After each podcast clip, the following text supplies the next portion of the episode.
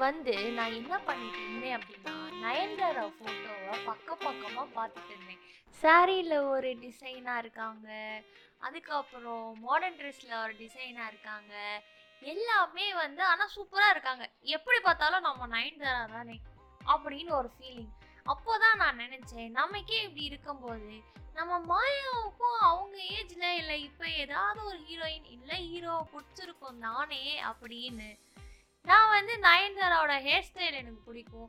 அதாவது டோட்டலாக எனக்கு நயன்தாராவை பிடிக்கும். அதுக்கப்புறம் பார்த்தா ஹன்சிகா மொட்வானி கூட ஓகே அதுக்கப்புறம் நம்ம நித்யா மேனன் நித்யா மேனன் ப- படம் வந்து அது எந்த படம்னாலும் எந்த லாங்குவேஜ்னாலும் நான் பார்ப்பேன்.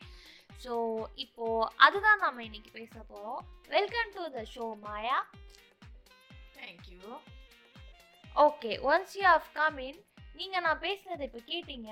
இந்த மாதிரி உங்களுக்கு யாரெல்லாம் பிடிக்கும்? அவங்க எதனால உங்களுக்கு பிடிக்கும்? இது நீங்கள் கொஞ்சம் ஷேர் பண்ணுறீங்களா ஷேர் பண்ணுறதை பற்றி ஒன்றும் இல்லை. ரெண்டு மூணு காலகட்டமாக சொல்லலாம்ல.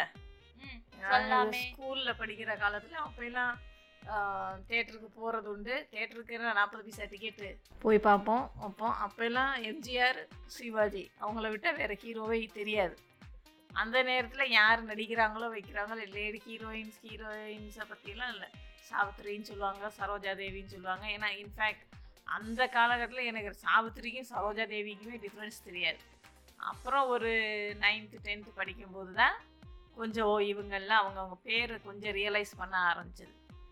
அந்த ப்ளஸ் டூ அப்படிங்கிற காலகட்டத்தில் தான் அவங்க ரேவதியும் சுஹாசினியெல்லாம் நடிக்க அந்த நெஞ்சத்துக்கு இல்லாத சுஹாசினியும் மண் வாசனையில் இவங்களும். ரேவதி சுவாசினி அவங்களுக்கு எப்படி பிடிக்குன்னு தெரியல. பார்க்குற எல்லா படத்துலயும் சிடுமூஞ்சியாவே இருக்காங்க.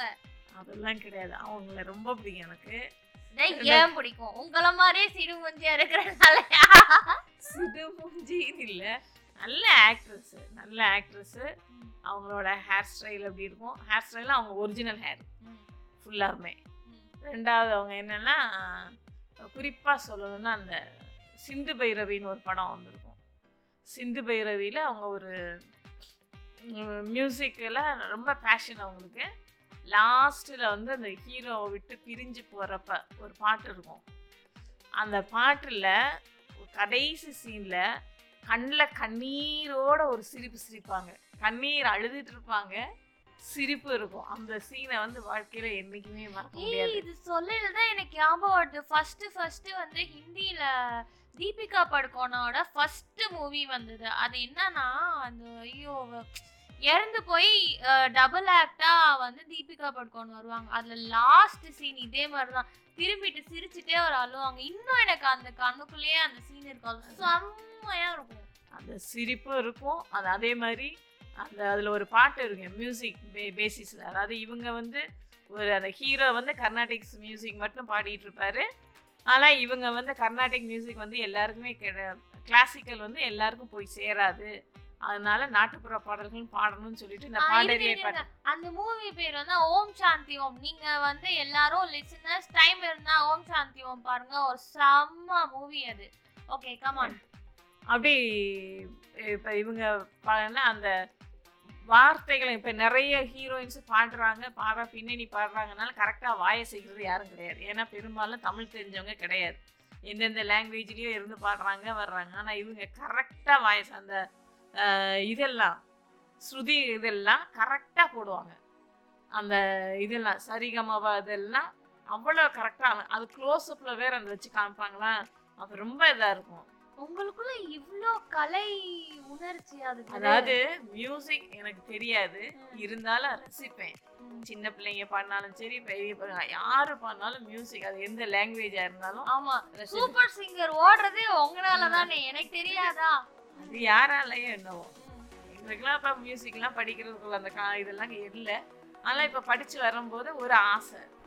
நிறைவேறாத ஆசைகள் கூட இருக்கலாம்.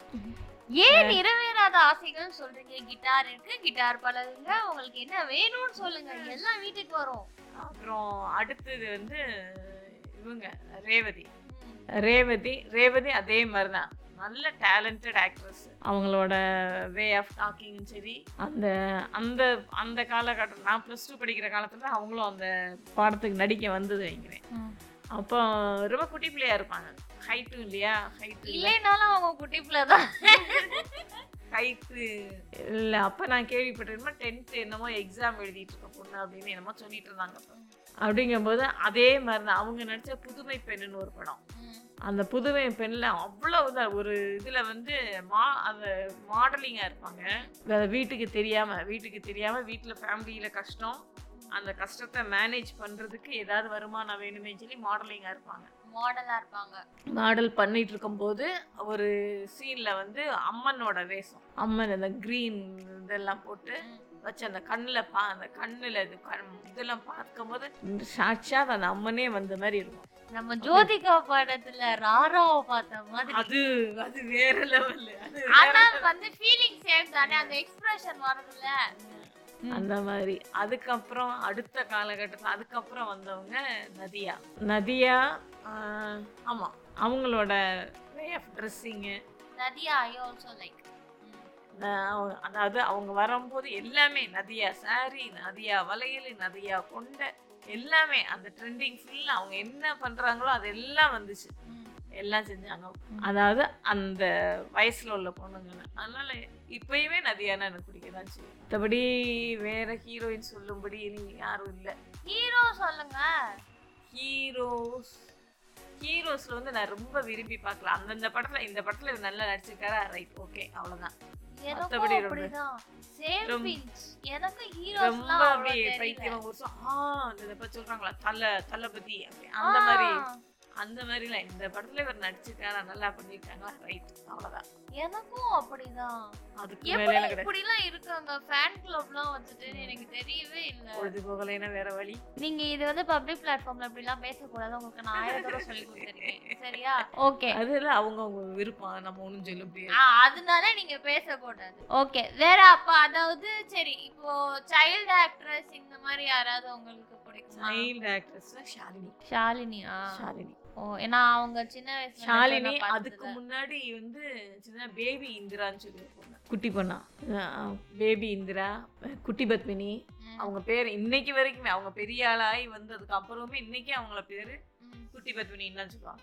அந்த டபுள் என்ன? கோழி ஒரு கூட்டிலே சேவல் ஒரு கூட்டிலே எனக்கு தெரியும் நான் பார்த்திருக்கேன் அந்த இதுல டபுள் ஆக்ட்ல வருவாங்க. அந்த வெரி குட் இப்போ உங்ககிட்ட இருந்து தான் எனக்கு நிறைய விஷயம் எனக்கு தெரிய வருது. உங்களை மாதிரி தான் நானும் இருக்கேன். இனிமேல் நம்ம ஃபிலிம்ஸை பற்றி கொஞ்சம் நிறையாவே பேசுவோம். ஓகேவா இன்னைக்கு எபிசோடுக்கு இன்னைக்கு பேசினதுக்கு ரொம்ப தேங்க்யூ பாய்